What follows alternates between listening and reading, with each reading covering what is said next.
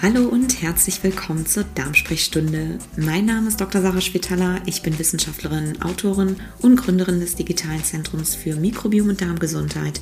Und bei mir im Podcast gibt es wissenschaftlich basierte Antworten auf alle Fragen rund um den Darm, das Darmmikrobiom und Ernährung.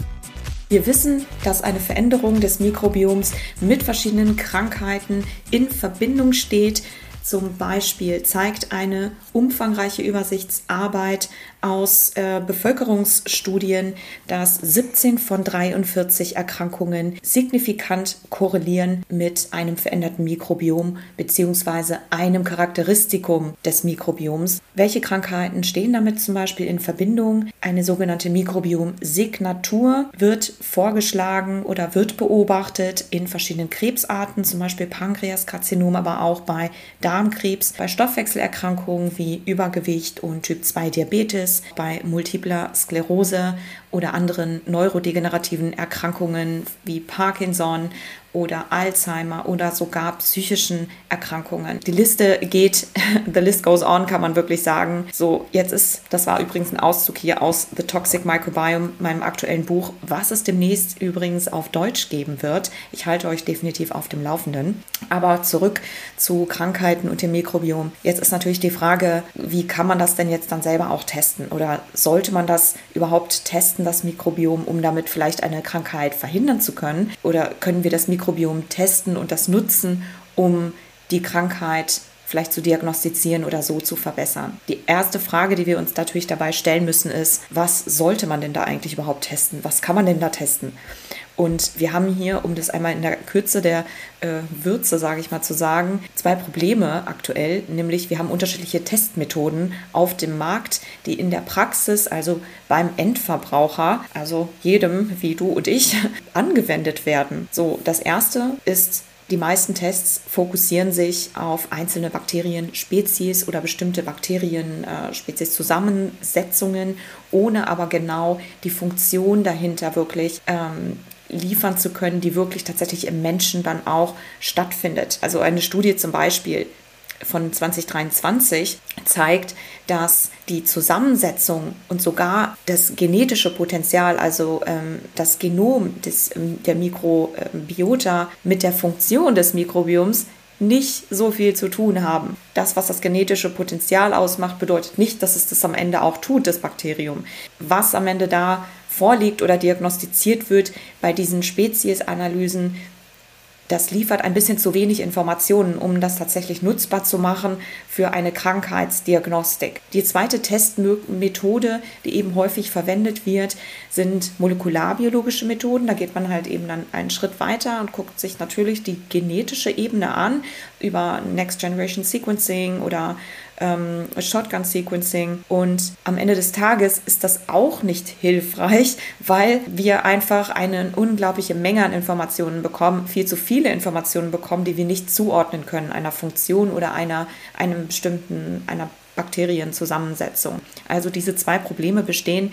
Ich habe heute einen Auszug mitgebracht aus einem Gespräch mit dem Geschäftsführer eines mikrobiologischen Diagnostikinstituts. Das haben wir schon mal eingespielt, aber ich möchte heute den Fokus auf eine ganz bestimmte Stelle legen. Er erklärt nämlich genau, wie dieses Institut diese Problematik löst oder zumindest sich diesem Problem annähert, damit wir in Zukunft dahin kommen, Krankheiten vielleicht dir besser diagnostizieren zu können oder um sie vielleicht sogar vorhersagen zu können. Wir wissen jedenfalls, trotz dem Weg, den die Diagnostik noch vor sich hat und natürlich die Mikrobiomforschung selber auch noch, dass Bakterien und das Darmmikrobiom Krankheiten verursachen kann sogar. Also nicht nur damit in Verbindung steht, sondern es auch verursachen kann. Ich habe das ein bisschen mehr hier im The Toxic Microbiome, meinem Buch, meinem aktuellen Buch, diskutiert. Aber wer da so einen kleinen Überblick haben möchte und einen kleinen Einblick bekommen möchte, vor allem wie Ernährung dem Darmmikrobiom schaden kann und am Ende daraus eben Krankheiten entstehen können, da habe ich einen kleinen Artikel zusammengeschrieben, den hatte ich mal veröffentlicht in einem Ärztemagazin. Und den kann man sich herunterladen. Also der Link ist in den Show Notes. Da kriegt man einen kleinen Überblick darüber. Am Ende des Tages ist es natürlich am allerrelevantesten, wie können wir das Ganze denn überhaupt verhindern, dass das Mikrobiom sich, sagen wir mal, anders verhält oder hier überhaupt eine Krankheit entsteht. Also wie können wir uns vor Krankheiten schützen oder vielleicht sogar eine Heilung bedeutend beschleunigen mit einem gesunden Mikrobiom. Und das ist im Grunde das, wofür ich eigentlich da bin, wofür ich angetreten bin, nämlich Krankheiten vorzubeugen, Krankheiten zu verhindern oder sie besser, nebenwirkungsfreier behandeln zu können mit einem gesunden Darm, mit einem gesunden Mikrobiom. Und wie man das Mikrobiom positiv beeinflussen kann, da kriegt man einen sehr guten Überblick in meiner aktuellen Fortbildung der Mikrobiom Akademie. Der Link ist auch hier in den Show Notes. Das gibt einen sehr guten Überblick über die aktuelle Thematik, wie das Mikrobiom Krankheiten verursachen kann, aber wie wir es auch steuern können, um Krankheiten damit zu verbessern, ähm, zu lindern oder eben vor allem vorzubeugen auch. Und wer selbst gerne Hand anlegen möchte, sage ich mal, seinem Darm was Gutes tun möchte, seinem Darmmikrobiom was Gutes tun will und es quasi aufbauen möchte, einen gesunden Darm haben will, dem empfehle ich, in meinen nächsten Workshop zu kommen, einen Intensivkurs mit mir. Der ist im Juni, am 17. Juni, das Darm Retreat Heilen mit Ernährung. Da geht es darum, wirklich den Darm aufzubauen, eine Art Kickstart-Programm, ein Reset-Programm zu starten für den Darm, wie man sich seine Ernährung richtig zusammenstellt. Das Ganze nährstoffdeckend und individuell verträglich, also quasi personalisiert. Der Link ist auch in den Show Notes. Tragt euch oder tragt dich da gerne ein. Ich freue mich über jeden, der dabei ist und das gerne lernen möchte. Und damit leite ich jetzt über in die Episode, beziehungsweise in das Gespräch, in diesen Auszug. Und ich packe auch nochmal den Link zu dem ganzen Gespräch hier in die Show Notes, sodass man sich dann einen sehr äh, viel tieferen Einblick noch über das Thema Mikrobiomanalysen geben kann.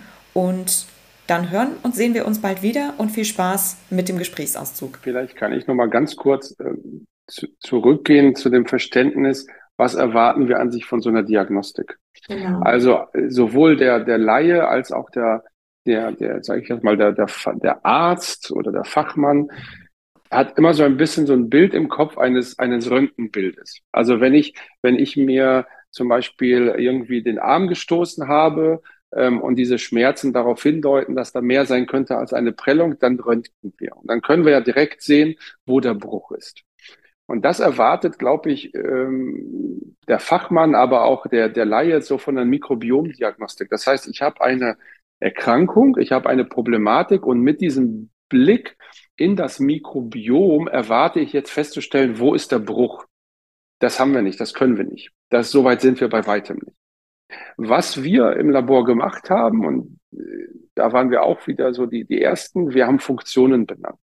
Also ich, ich, ich versuche das mal klarzumachen ähm, an einem Ökosystem Wald. Also wenn Sie in den Wald gehen und Sie jetzt ähm, ähm, neue Setz Setzlinge sehen, dann sind diese Setzlinge ja immer geschützt vor Verbiss. So, warum vor Verbiss? Weil in diesem Wald nun mal sehr viel äh, ähm, Dammwild unterwegs ist und die, die fressen die Setzlinge. So, in einem gesunden Wald ist das kein Problem, weil in einem gesunden Wald, Wald ein Jäger da ist. Der sorgt dafür, dass nicht genügend, nicht so viel Dammwild sich entwickeln kann. Das heißt, dass die Setzlinge eine Chance haben. Diese Funktion Jäger kann jetzt ein Mensch übernehmen, kann ein Bär übernehmen, kann ein Wolf übernehmen, kann ein Fuchs übernehmen, kann meinetwegen auch ein Habicht übernehmen. Das heißt, da sind fünf Optionen, die ich habe.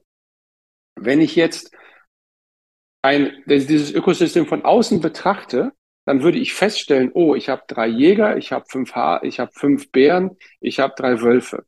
So, das ist korrekterweise müsste ich aber sagen, die Funktion Jäger übernehmen acht, acht Einheiten. So, das heißt, das ist das, was wir bei uns im Labor definiert haben. Nicht, wir zählen nicht nur die Bakterien, sondern sagen, die haben eine Funktion.